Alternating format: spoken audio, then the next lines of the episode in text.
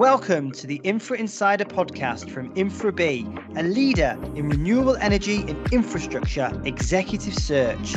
Join us as we dive into insightful conversations with industry leaders, pioneers, and visionaries shaping the future of infrastructure and renewable energy. Discover the latest trends, innovations, and challenges driving the transition to a greener, more resilient future. Please remember to like and subscribe. Have Jonathan Maxwell, the founder and managing director of SDCL Sustainable Capital Limited. Jonathan is a visionary leader in sustainable finance and energy efficiency, and he's recently penned a thought provoking book titled The Edge. The Edge offers a contemporary perspective on the transformative events that have shaped our world, focusing on climate change, global resource competition, and the challenges we face in energy, security, and the economy.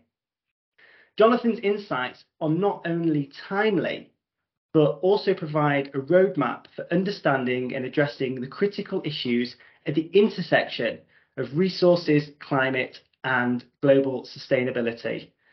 At the driving force behind SDCL, a prominent energy efficiency fund, Jonathan brings a wealth of experience and expertise to our discussion today. Join us as we explore the key themes of the Edge, dive into the world of sustainable finance, and uncover actionable insights for a more sustainable future. Without further ado, let's welcome Jonathan Maxwell to the show. Hi, Jonathan. Hi, thank you so much yeah, excited about having the discussion.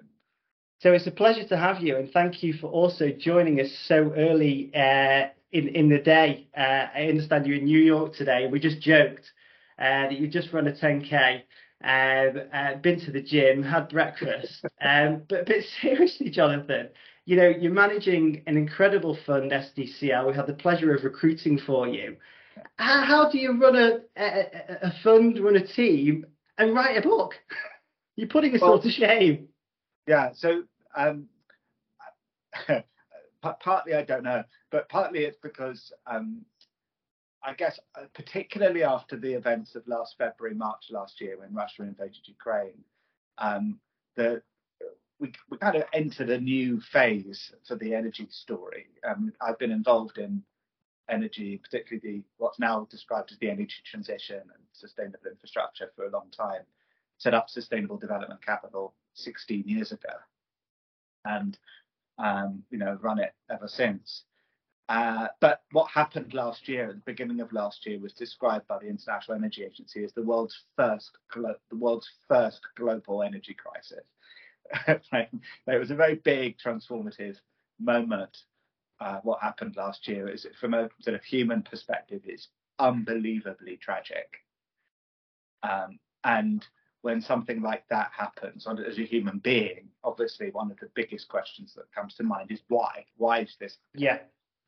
Um, and um, I think there's an underlying story. There's a geopolitical story and, and some um, uh, you know, sort of tactical individual reasons, but there's also one of the strands of uh, contribution as to why it's happening relates, you know, to the energy world um, and competition for critical resources. And we've spent much of our lives watching as um, you know regional conflicts brew up around energy.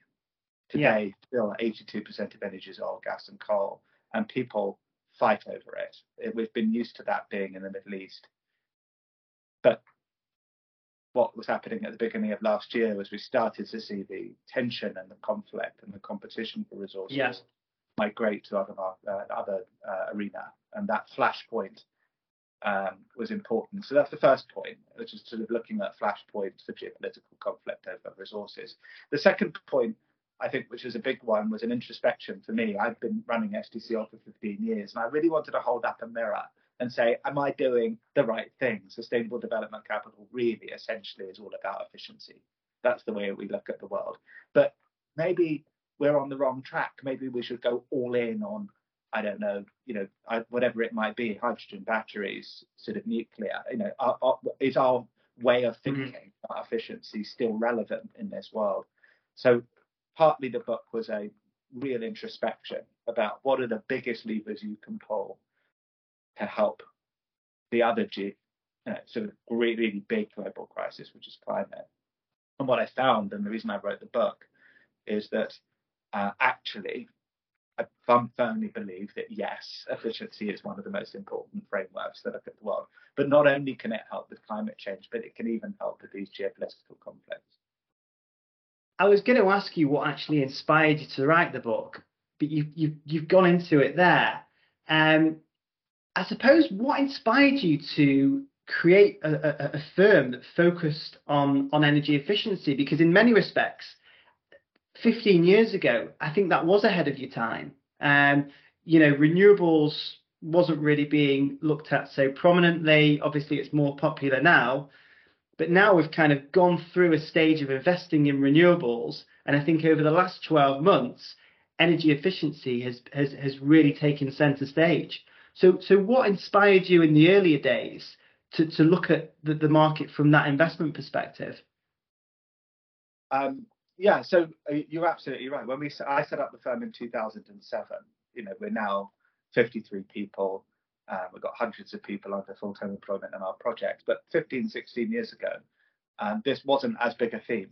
Um, the company's called Sustainable Development Capital. it was available as a name. You could buy it. Nobody was really focused on it as much, or fewer people.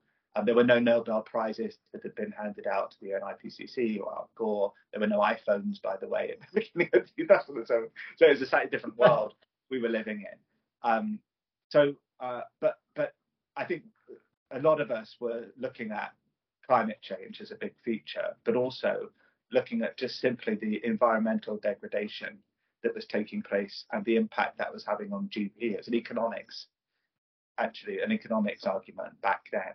You know, if in China um, there were reports that they were losing 10 to 12 percent of GDP through environmental degradation. So I don't mean to sound fluffy. So breaking it down, water and air pollution, acid rain, deforestation, um, uh, you know, sort of factory closures, uh, so sort of massive day-to-day economic impacts. And that was some I've spent a lot of time in China in 2006 in particular. And actually, the Chinese government said they needed to some, do something about it. And they said two things, one of which is they set out the medium term economic plan, which has resulted today in them owning the supply chains for renewables and the critical metals and minerals that the world depends on. We're now understanding that 16 years later. But the other thing they said was they said, which was fascinating to me, they said for energy productivity is going to be critical. And they said we, we, efficiency is a really you know, fundamental part of the solution to any of these problems. So they set a policy in place which was to reduce the amount of energy used per unit of GDP output economics by 4% every single year, 20% over a five year plan from 2006. And I was blown away by that concept yeah. that you yeah. could look at something that would give you economic productivity as an environmental, um, at the same time as building renewables. Yeah. Efficiency. What I didn't understand, and I'll make this point quickly, is that this was what China was saying, but we in the UK and in the United States and in continental Europe had just the same problem. Yeah. We were hugely inefficient. Uh, it turned out it took me three, five years to really get to a deeper understanding of how inefficient we are, we are in the UK, Europe, and the United States. But this mantra of being more efficient, cutting costs, improving productivity, and to the extent you could take energy out of the system, improving carbon emission um, uh, characteristics. That was really compelling for me. But so few people were looking at that, and I thought it was an yeah. area we could really specialize in. Yeah, and you know what? I actually really like the theme of the book. You know, you ask a lot of questions at the start of the book, and as I read that, I was reading through the questions and thinking, you know what? These are questions that I hadn't actually thought about asking. So I can see that your your kind of way of thinking of how you wrote the book is obviously the way that you invest as well. Let, Let's just take a closer look at the book. Um, can you, I mean, what, what we've discussed at the start of it is, I suppose, what's covered quite a lot in chapter one. And actually, the book is has got great depth. As I actually read it, I thought, gosh, I wonder how the current conflict uh, would fit into that. I'd, I'd, love a I'd love a paragraph on that, and actually noted uh, that you put a further commentary on LinkedIn uh, recently about that. So thank you. Can you talk us through the main themes of the book and, and what people should expect um, from reading it? Yeah, so so uh, you're right. It starts off with a geopolitical conflict and asks uh, analysis and asks why some of these features are happening. I did I did actually touch in the in the first chapter on um, the dynamics of what's happening in the Middle East, you did, and the Mediterranean around energy, and I'm not for a minute suggesting that that is what's caused the yes tragedy in Israel and Gaza. Not at all. You know, as a match in the matchbox, I think it's important to understand that it's there so that we can understand what's going on in, in, in all of its complexity. But so it starts off with basically an, a, a point which I find extremely important. And if you ask why Russia-Ukraine crisis happened, one of the features which I think is very important is that on the 22nd of February last year, 2022, which is the um, two days before the Russian invasion of Ukraine, uh, Germany mothballed Nord Stream 2. Nord Stream 2 was a huge, at least $11 billion pipeline that had been built by Russia in conjunction with some of the European utilities to bypass Ukraine. Um, why bypass Ukraine uh, with natural gas? Well, Europe is, was was the largest market of its kind for Russian natural gas. Europe, in turn, re- needed 40% of its natural gas from Russia. That was its import. Um, the the the, uh, the, Russian pipeline, original one, Nord Stream one, went straight through Ukraine, and Russia mm. was five years, sorry, halfway through a five-year lease. The mothballing on the 22nd of February was not welcome by Russia. There had been a huge build-up, uh, and politically, um, a lot of tension around NATO um, and so on. But uh, that was a really significant trigger, and within 48 hours, we saw Russia invade Ukraine. So I think the the the, the, the importance of Ukraine as a conduit of Russian gas into continent into Europe, number one, you know, but also I think a better understanding is is important as to what Ukraine represents. There's a lot of natural gas that's unexploited in Ukraine. There's a lot of coal, which was very important to the old USSR in Ukraine.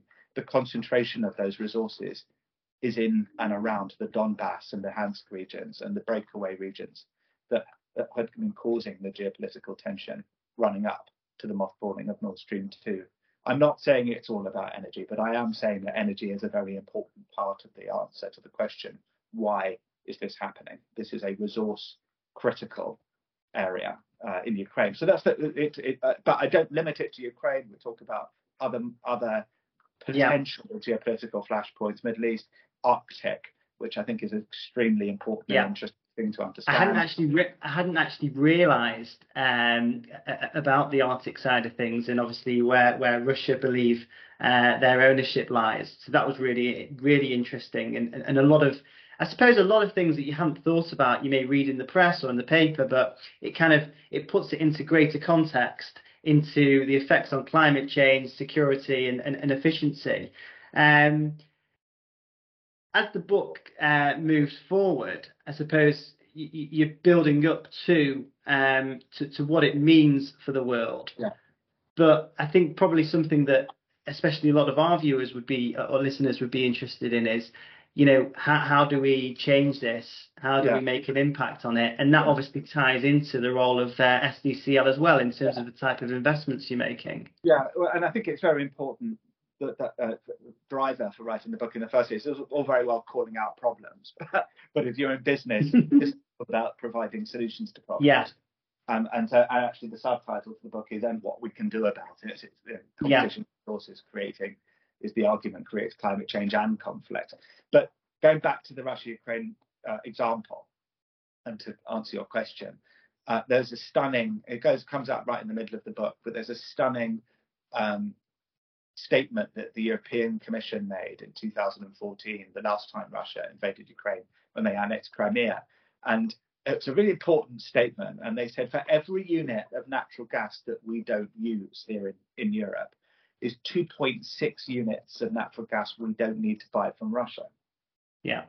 Now, in that statement, I think is one of the most important um, answers to the question about why this is the world is, works like it does and how inefficient it is, but also what you can do about it. The reason they were saying, well, the reason that they didn't say it's for every unit of gas we don't buy as one unit of gas we don't need to buy from Russia is that so much energy, primary energy like natural gas, is wasted before it gets to the point of use.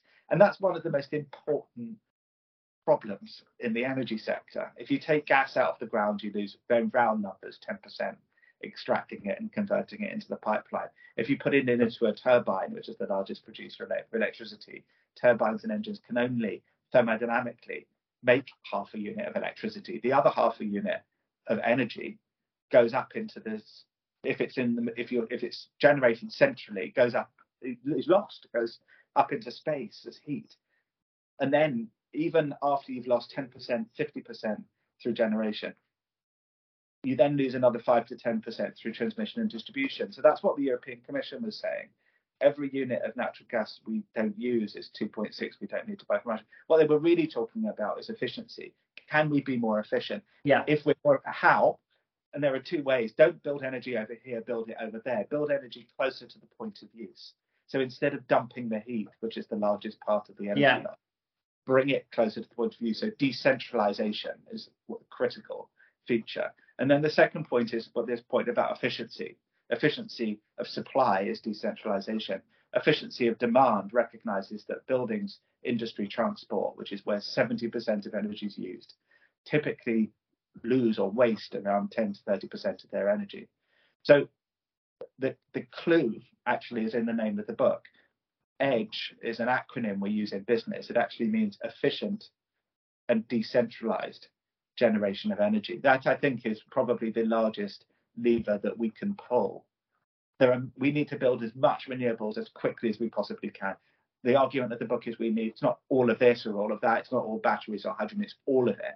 But we have to understand and accept that the energy system that we've built in the UK, Europe, and the United States, although it was the best that we could do at the time, today is extremely inefficient. And if we don't fix that problem, not only are we not going to fix energy security, it's going to be continue to be incredibly expensive to supply energy. Um, and we're going to continue along a pathway where uh, I'm afraid decarbonisation is out of reach. The only way, particularly over the next five to 10 years, the only way that we can achieve really substantial progress is by putting efficiency alongside clean energy generation it's at least as important. And the European Commission, as my final point on this, after that Russian uh, annexation of Crimea, the European Commissioner Oettinger came out with a policy which was mumbled for six or 7 mm-hmm. years, is now a very loud policy in the European Commission, and it's called energy efficiency first. Not tomorrow, maybe next year when we get round to it. Energy efficiency first. I didn't actually realise that's what that's what uh, Edge stood for. So that's brilliant. Um, maybe maybe some of our uh, listeners uh, probably have more insight into that. I, I, love the book. How I love it. How it just makes you think, and and also all of these uh, all of these wars and all of these you know all, all, you know going on across across Europe also has a huge effect on other countries' policies, and we've seen them all change direction. Uh, the US for an example, they've they've really turned their attention to, yeah. to, to, renewables, and Biden put a number of acts in there uh, to make it more uh, tax efficient uh, for all of those players investing. Um, in terms of energy efficiency, we've covered it slightly there. What what what do you deem as the best type of um, sustainable investment in this current era that we're in at the moment? What, what, what type of technologies are they? What kind, type of investments? What kind of companies are, are you looking to invest in? So the framework, um, and I think this is a really important part of the reason I wanted to write the book and break it down because books, by the way, give you some time. it's very yeah. difficult to answer this question on a podcast or in a meeting with an investor. But the reason to unpack it was a couple of things. One of which was to say, uh, fundamentally, I think the first question, the first framework that we need to think about on any technology um, selection or any approach or any investment is around efficiency. Uh, and uh, are we delivering for the problem that we're trying to solve the lowest cost, lowest carbon, most reliable solution to that problem? All of those features are around efficiency. So if something isn't efficient, and I, am not going to start to get into a big debate on today yeah. about whether electrifying offshore wind to make hydrogen, yeah. store it to make power, and getting a 22% efficiency ratio makes sense in all cases. There may be reasons to do that, but if efficiency comes first as, as part of your priority, I think it really helps prioritize, not just for government but also for investors, w- where to place capital. Um, uh, so, you know, coming on to the point, I think from a macro perspective, we're not we're just not going to from an economic and political perspective we're just not going to get decarbonisation done if we continue to waste two thirds three quarters of the energy in the system. At the same time it stands to reason that the cost and carbon inefficiency of that is horrendous and there are policy structures that can be put in place to address that. But when it comes down to technology selection to answer your question i think it's a, the, one of the best uh, reasons to focus on renewable energy generation, particularly renewable power, uh, which is you know important part of this, uh, is that it's lower cost than alternatives. Yeah. And um, and you know if you can generate energy solutions, whether it's solar, wind, uh, solar on site, whether it's ground or air source heat, whether it's um, even storage, if you can create solutions which reduce energy and therefore carbon losses in the system and deliver energy at a competitive, hopefully even cheaper, which is possible now, price point. And if you can deliver energy to the same or better levels of reliability than the struggling grid that we have today, then yeah. those are arguments for efficient supply. On the other side of it, why put energy into the system if you're just simply going to waste it at the point of use? And, and, and I think this is another point I'm trying to make as well. So before I get onto that, lots of technology answers or solutions to the problem of not wasting energy before it gets to where it's needed. But then also let's look on the demand side, and this is something which is critical. As I said before, 70% of energy is used in buildings, industry, and transport.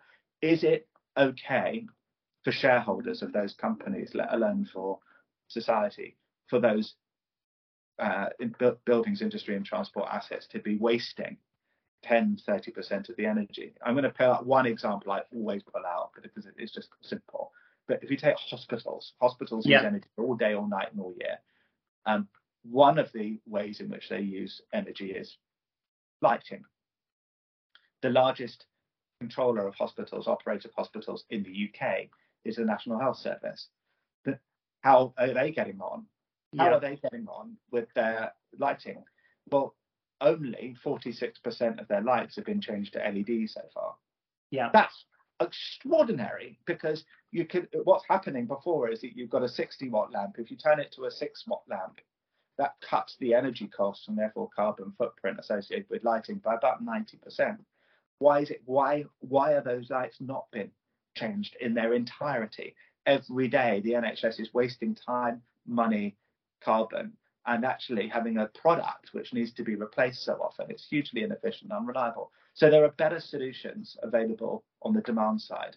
And that's it. So it's not just about supplying energy more efficiently, it's also about making sure it's not wasted at the point of use. It's interesting, isn't it? A lot of it is about waste. What other ways can companies be more efficient? What basic things are there out there um, to ensure that there isn't this mass waste going on? So um, I think uh, uh, the way I think about it is is is about the infrastructure with which businesses run. So um, if, if, you look at the, the, the footprint of a business, if it's a data center, it's very straightforward to answer your question because you measure data centers in megawatts and not square feet. And if you think about so what, what can business do about this? The big wins will come in the information technology market, data centers, they'll come in hospitals and universities, uh, they'll come in big industrial facilities because these are the big energy and carbon emitters. Steel, cement, chemicals, and plastics, it's about 40% of the answer. So what can you do in those? It's all about mechanical electrical infrastructure at the end of the day. So uh, put in better lights, heating, ventilation, air conditioning, uh, motors through which half of the world's electricity runs. Not enough of them are variable speed drives or efficient uh, systems. Uh, a lot, most of them reply, uh, by the way, also rely on on metals, minerals, and even rare earths that to cause environmental problems. Um, so mechanical and electrical changes that can cut costs, improve productivity, and reduce carbon. Um, on the transport sector, that's the other big feature. Um, transport losses, and here I'm in, in New York today, but the transport losses, if you take oil extraction and look at how much goes into the end use, about uh, to, to, to, to actual sort of well to wheel efficiency in the US is you know less than 30%, pretty much the same. Oh, wow. So you know uh, these are the big areas where we can be much more efficient, whether or not we're using oil or if we can trans, you know, if we can then migrate away from traditional petrochemicals into other forms of generation or um, you know supply for transport like electrification and other features then you know i think that those are big wins. It's not to say that you can fix the entire problem by being more efficient. I'm just saying that efficiency has to be the companion to renewable energy or clean energy generation. You use the example of a hospital you know simply by changing um, the lighting to LED lighting, you know, would would would, would offer huge, huge amounts of uh, efficiency. Why do you think organisations like hospitals, why do you think organisations in the transport industry, why aren't they doing this? So um, I think there's a difference between public and private sector. I think at the moment, particularly in countries like the UK, um, I think it's I think there's been a difficulty in applying um, uh, there's been a diffi- there's been a difficulty in applying um, infrastructure style financing. So private sector capital has found it much more difficult to partner with the public sector over the course of the last five or ten years, and obviously that's post the PFI, PPP, um, yeah. political debate in the UK. Um, I think that there are there are some pretty good examples of public-private partnerships working in the United States. Yeah. Um, there are some federal government state programs. And as you mentioned or alluded to earlier, there are now um, federal level incentives that have been put, market incentives that have been put in place, if not concessionary structures, investment tax credits, and so on, um, under the Inflation Reduction Act and other measures, which are huge incentives for private capital to deploy into uh, both public and private markets. So I think public sector, particularly in the UK, is a tricky area, I do hold out the hope and expectation that over the coming years, um, we're able to break that barrier down and get a level of collaboration between public and private sector in infrastructure solutions and infrastructure financing techniques that are efficient that could help the public sector.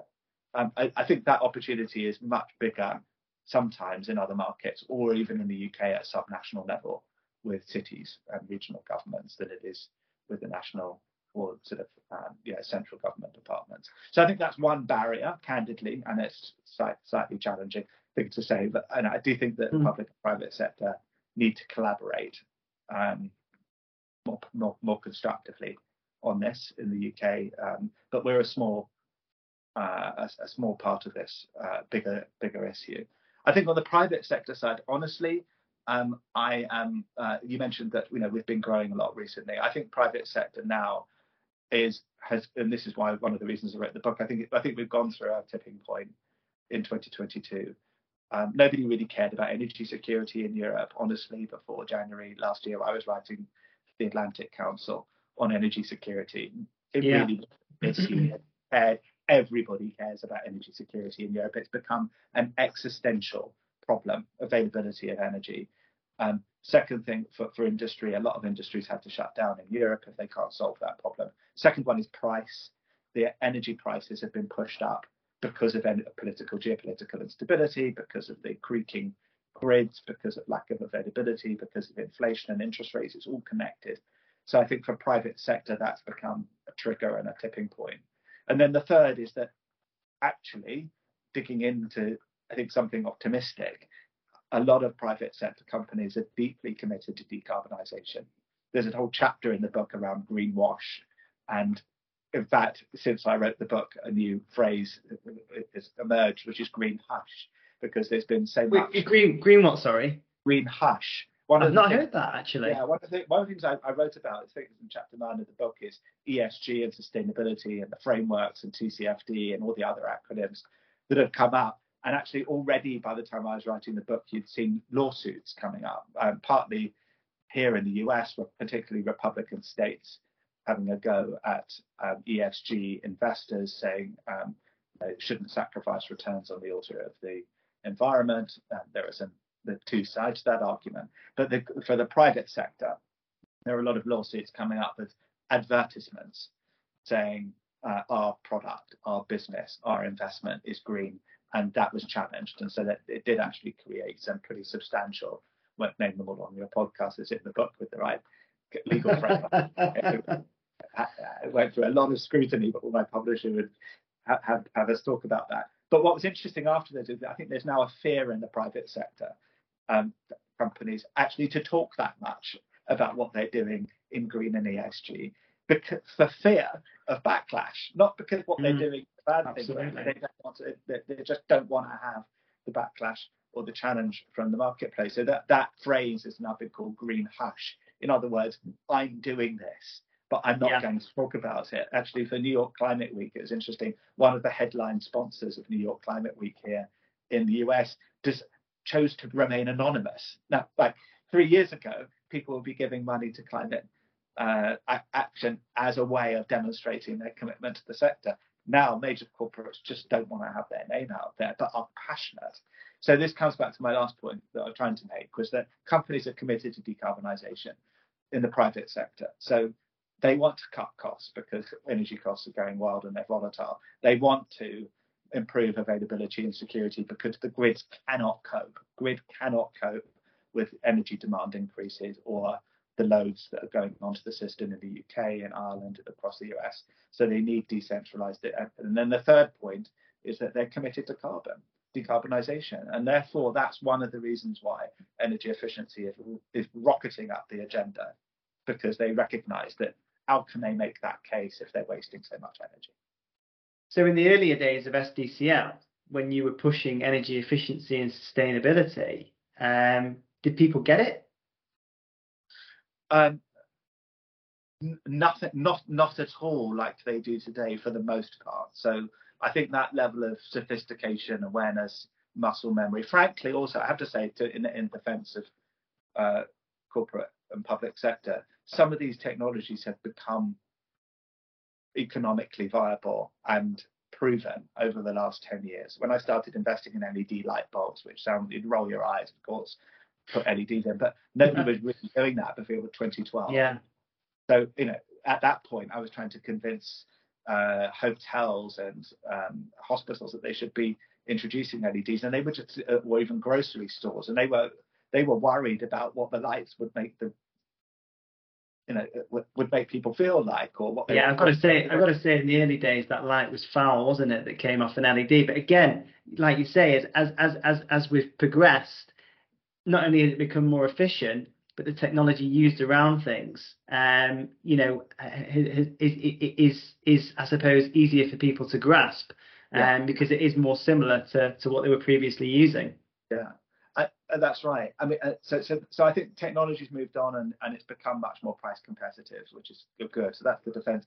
The other side of it, though, is interesting. I've been in this for so long that I would that somebody used the phrase with me, clean tech 1.0, as if this now, which I think is yeah. right, going through this incredible period of innovation. Yeah, uh, technology, ideas, business models. I haven't seen that since the noughties, the back end of the, the you know, to, uh, early 2000s and that was what people refer to now as clean tech 1.0. It ended badly. There was a financial crisis, as we all remember, global financial crisis. Alongside that, and for other reasons, including competitiveness with China, the market, a lot of these technology and companies collapsed. But during that period of time, to answer your question about was it different 10, 15 years ago, 15 years ago, that was a very interesting period. And there were some companies that were really dedicated to decarbonisation in a way that is we would think is sophisticated and forward looking now. There's actually a there's, a, there's actually a, a, a, statement in my book about a pack that I discovered on my shelf actually uh, in 20, 2007. Uh, it was a pack of, uh, of cards, and the cards all had solutions to environmental problems. And I actually compared the solutions that were being pro- proposed by the consulting engineers in 2007 to the to the solutions that are there today. I don't know if you discovered that piece. I think it's later on. There's a um, a section on R&D and technology, and it's stunning. It could, this this pack written in 2007 could have been the pack that was written in this year, the last month. There were a few bits and pieces that you would tweak, but actually, a lot of the thinking is now, I would say, 15, 20 years old and is now coming to fruition today. That's the first point. The second point is there were some companies that I started my journey on with SDCL and uh, developing and investing in efficiency projects in particular that were really spearheading this in around 2010. So the big US manufacturers, if you made, um, if you were a retailer, uh, big retailers here, if you made clothing products, sporting brands, some of the UK retailers, the, bit, the biggest ones, um, all said, do you know what? 90% of our carbon's in our supply chain. So they mm-hmm. said, you this is what people now talk about as scope three emissions. But then the language was 90% of our carbon's in our supply chain. And that's how actually I started my journey doing efficiency projects. Because if one of these big corporates said, Where's my supply chain? It was often overseas. So, we would go yeah. to the factories and we would discover yeah. how inefficient they were. How did that? How did this happen? I mean, we know that you founded the the business about 15 years ago, and previously you were an investment director at HSBC, weren't you? Yeah. So, so uh, I'm assuming that HSBC weren't looking at this type of investment. Um. Uh, so I think HSBC wasn't ready at that time to migrate into a sort of dedicated environmental infrastructure business model at that particular time um, uh, as a bank. Um, but they were immensely proactive in, yeah. uh, in, philanthrop- in, philanthropy. I mean, it was one of the biggest donors and founders of uh, donors to people like the Climate Group, the WWF, Smithsonian, and so on. But but when it came to actually making sustainable investments and coming up with a framework, my, my proposal at the time was let's create a dedicated division of the bank just to focus on environmental infrastructure. Why? Because it's a hard problem to solve. Um, and you know it's important to lock yourself in a room, fix the problems, and then you can come out with solutions and not get too distracted by financing, toll roads, and the rest of it. Um, yeah. And you know that's that was my vision. It was uh, it was a little bit too early for HSBC at the time. Um, I, even to this day, I retain an extremely strong relationship with HSBC, and all the colleagues that I worked with back then remain strong friends and collaborators. Um, but um, it, it, was just too early, and that's why I set up SDCL. I wanted to set up a place which literally woke up in the morning, which we still do. We have a singular focus on how we can cut cost, carbon, improve reliability, how we can get the most efficient and sustainable infrastructure built for, for our clients public or private sector. And that's all we do. Um, and that means that when we face a difficult problem, everybody in the business is focused on coming up with a solution to that problem that's commercially sustainable. And that's what we do. It's a box. Um, and you know that's something I'm happy and proud about. It's the place I want to work. That was the idea. That, that, that, I think that's beautiful, and you can see your passion for, for the sector, um, which you know I'm sure is welcomed by members of your team uh, and people who you invest with. Um, can you tell us about some recent investments uh, that SDCL have made? Yeah, so um, we've we've put a portfolio together in our London Stock Exchange listed investment company. It's called the SDCL Energy Efficiency Income Trust. We've put a portfolio together of about one and a half billion pounds worth of projects, um, and uh, about 60% of them are here in the United States, which is why I spend time in, in New York with our teams. Um, uh, and then uh, about 40% in uh, Europe, a little bit in other markets. And what we do there is efficient supply. So we buy and build and improve on um, on-site generation. So that could be on-site solar, um, which is efficient. We've done an enormous amount of work in on-site heat cooling as well as power generation. Um, so we do that using fuel like waste heat or waste gas. I mentioned that steel, cement, chemicals, and plastics were the big industrial yeah. emitters. So we've got a huge project here which we um, we're very proud of, which takes recycled flue, so basically recycles flue gases coming off of blast furnaces. Those flue gases would normally be pollution boarding the atmosphere. Instead, we're capturing them and then using them to fuel turbines to make power and steam for steel mills. So it's a circular process. We do that um, with waste heat, with waste gas. Uh, we are taking in Stockholm, we've got a project which takes the waste gases off of wastewater treatment plant, again, that would otherwise be pollution. And that constitutes the gas grid for Stockholm, actually, which is now mostly a biogas grid, which is exciting. Um, so those are the types of applications. It, it, it sounds like it's quite a broad range of solutions, solar and heat recovery and flue gas recovery in different industries, but we're solving the same problem, which is how do you get energy where it's needed most yeah. efficient. And then on the demand side, uh, on the demand side, um, we're just doing more. I mean, lighting is scaling up, heating, ventilation, air conditioning is scaling up. Um, nobody really thinks in the energy sector around cooling. I say nobody, fewer than think about. When you cl- close your eyes and think of a clean energy project, you'll probably think of a windmill or a solar park. What will happen? But actually, yeah. there's more growth in cooling demand over the next 10 to 20 years than the entire energy generation or energy demand of China and India put together. So, as just thinking about electricity only being 20% of the world's energy, the other 80, this is a stunning number, 80% is other things like transport fuel and heating and cooling. So that's the type of thing that we like to focus on as well. How do we solve those problems? Fantastic. Um, I feel like we could talk all day, uh, and I know that that time time is is limited for you. Um, but I, think today's discussion has been incredibly insightful. Um, I think that lots and lots of people will, if they hadn't already thought about it, will be thinking about more efficient investments, how, how that we can solve the the, the, the, the problems around sustainability. Um, and I think that your book is just an incredible roadmap and, and takes you through your thought process, but also answers lots and lots of critical questions. Um, I implore everyone to, to buy a copy uh, and, and have a read of it. Um, you know, I thoroughly enjoyed it, uh, and and also have thoroughly enjoyed both working with SDCL uh, and, and following y- your journey.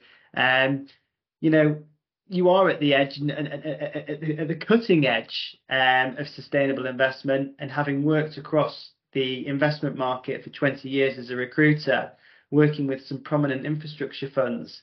I think it's only now in the last sort of 18 months that people are now building these sustainable funds, sustainability funds, and that's why I find it so intriguing um, to, to learn about your passion, your insight, and the fact that you were 15 years ahead of everyone else. So, Jonathan, well done for that.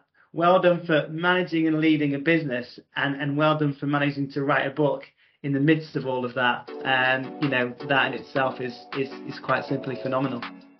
Thank you so much. Thank you for uh, reading and enjoying it, and thank you for having me on today. Thank you so much for your time, Jonathan.